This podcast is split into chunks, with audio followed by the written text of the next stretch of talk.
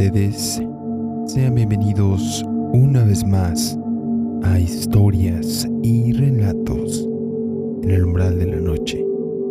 Les habla Draco TRX, trayendo a ustedes una vivencia más.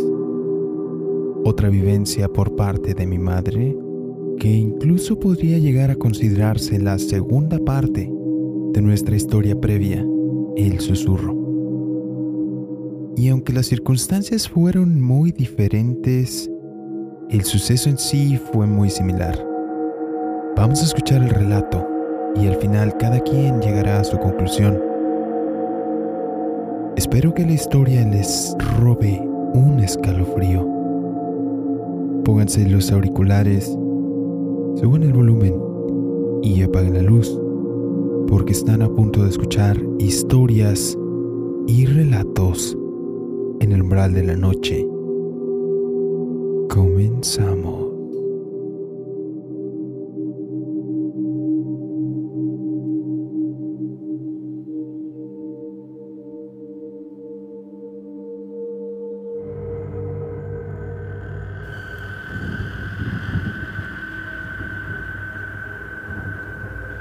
No era la primera vez que mi hermana se quedaba a dormir en mi casa.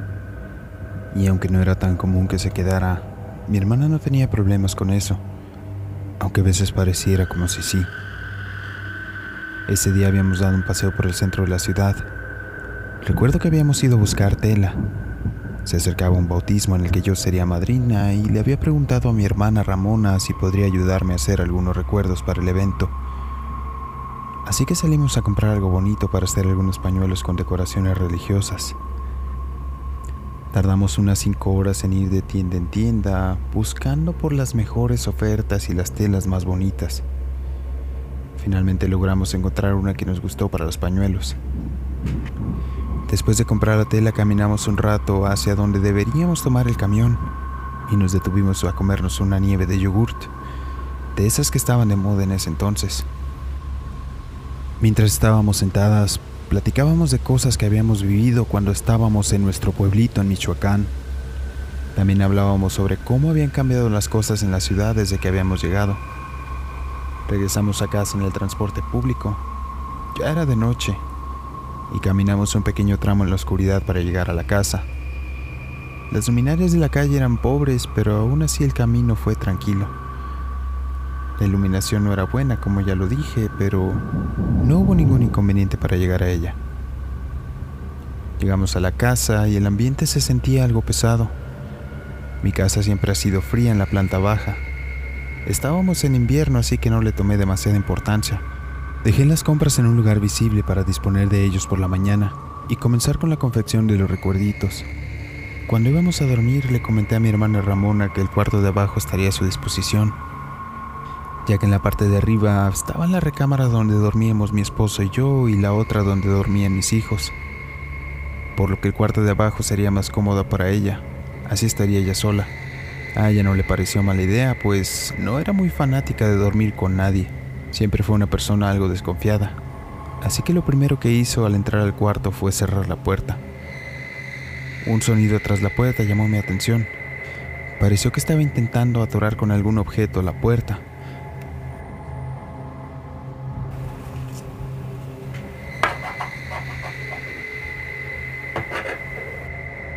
Volteé a ver a mi esposo y él volteó a verme a mí. Ambos hicimos un gesto de sorpresa y risa al mismo tiempo, murmurando, bueno. Así que fuimos a acostarnos cerca de las 11 de la noche. Tardamos un rato en conciliar el sueño. Y a mí me estaba costando especial trabajo lograr conciliarlo por completo. Durante mi sueño sentía algo que me incomodaba Sentía que no estaba descansando. Era algo que no podía explicar.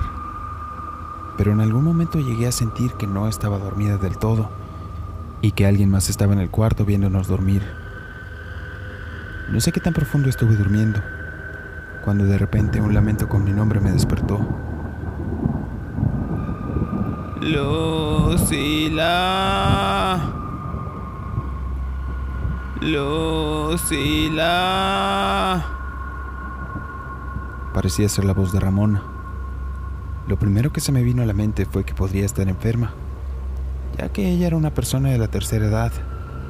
Y ya sabemos que en las personas de la tercera edad alguna complicación puede surgir de imprevisto. Su lamento no sonaba como enfermedad tal cual. Llegaba a sonar como si alguien o algo la estuviera presionando y no la dejara respirar del todo. Ese sentimiento como cuando alguien se te sube encima y sientes que se te dificulta el poder hablar. Me senté en la cama por la preocupación y lo volví a escuchar. Lucila. Lucila. Esta vez en un tono de mayor sufrimiento e incomodidad. Eso me llevó a levantarme de la cama. Al mismo tiempo levanté a mi esposo, debido a que mi segundo pensamiento fue que alguien había entrado a la casa y por alguna razón le estaba haciendo algo a mi hermana.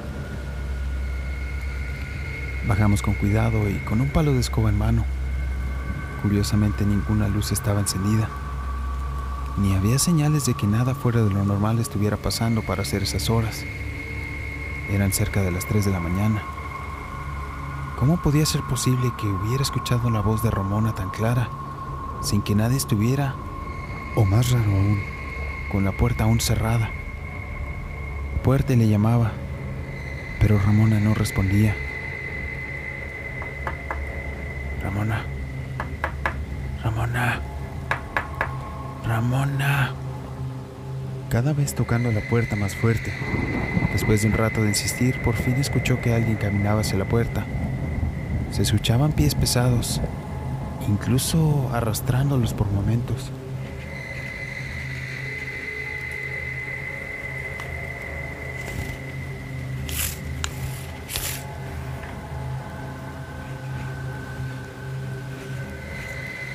Escuchamos de nuevo el sonido de la puerta, pero ahora a la inversa. Ramón estaba quitando el objeto que había utilizado para atorrar la puerta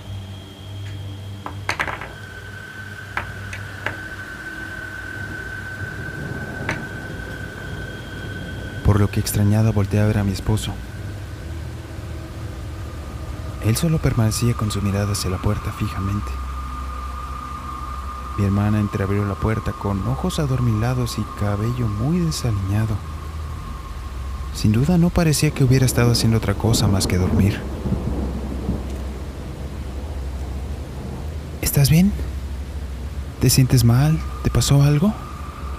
Le pregunté con preocupación en mi voz extrañada y en un tono algo irritado, como queriendo decir, ¿para esto me despertaste? Me dijo, sí, estoy bien. Estaba dormida. ¿Por qué? ¿Qué pasó? Le comenté que había escuchado claramente su voz llamando y la escuché con un tono de sufrimiento, lamentándose, por lo que decidí cerciorarme el 100% de que sí estaba bien me disculpé por levantarla y le comenté que se fuera a dormir de nuevo. Ella cerró la puerta y escuchamos de nuevo ese sonido algo contra la puerta. Mi esposo y yo volvimos a la cama, mientras yo le explicaba que había escuchado claramente su voz lamentándose, diciendo mi nombre con dificultad. Me dijo que probablemente había estado aún entre dormida le comenté que la segunda vez que escuché su voz ya estaba sentada en la cama, por lo que no podía haber estado durmiendo. Volté a ver el reloj y apenas habían pasado las 3 de la madrugada. Me pareció un poco extraño que la sensación de que alguien estuviera en el cuarto ya había pasado. Incluso la pesadez en el ambiente no se sentía del todo. Tardamos un rato más en quedarnos dormidos pero una vez que conciliamos el sueño no tuvimos inconveniente alguno durante el resto de la noche. A la mañana siguiente acudimos a misa como normalmente lo hacíamos. Dejé que el incidente fuera solo una mala noche. Incluso a Ramona no pareció haberle cobrado factura el que la levantara a mitad de la noche. Y ella también andaba como si nada. Pasaron algunos meses y Ramona siguió visitándonos no era tan común que se quedara a dormir. Pero aun cuando lo hacía, No volví a escuchar ese quejido.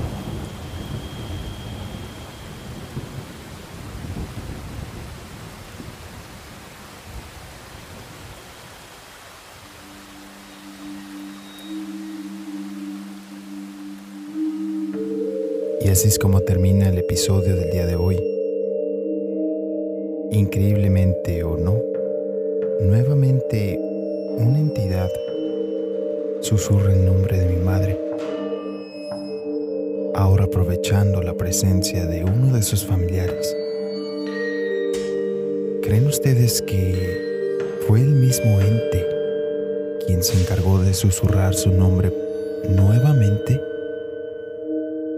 ¿O creen que fue simplemente una coincidencia que se susurrara nuevamente su nombre? Déjenme en los comentarios si han vivido o pasado por algo similar más de una vez. No olviden que en la descripción dejamos toda la información de contacto para que nos manden sus relatos, vivencias o sugerencias para las historias que quieran escuchar dentro del canal. No dejen de escuchar historias y relatos en el umbral de la noche la próxima semana, todos los lunes con un episodio nuevo. Yo soy Draco TRX. No olviden dejar su like y suscribirse si les gustó el contenido. Muchas gracias. Nos vemos.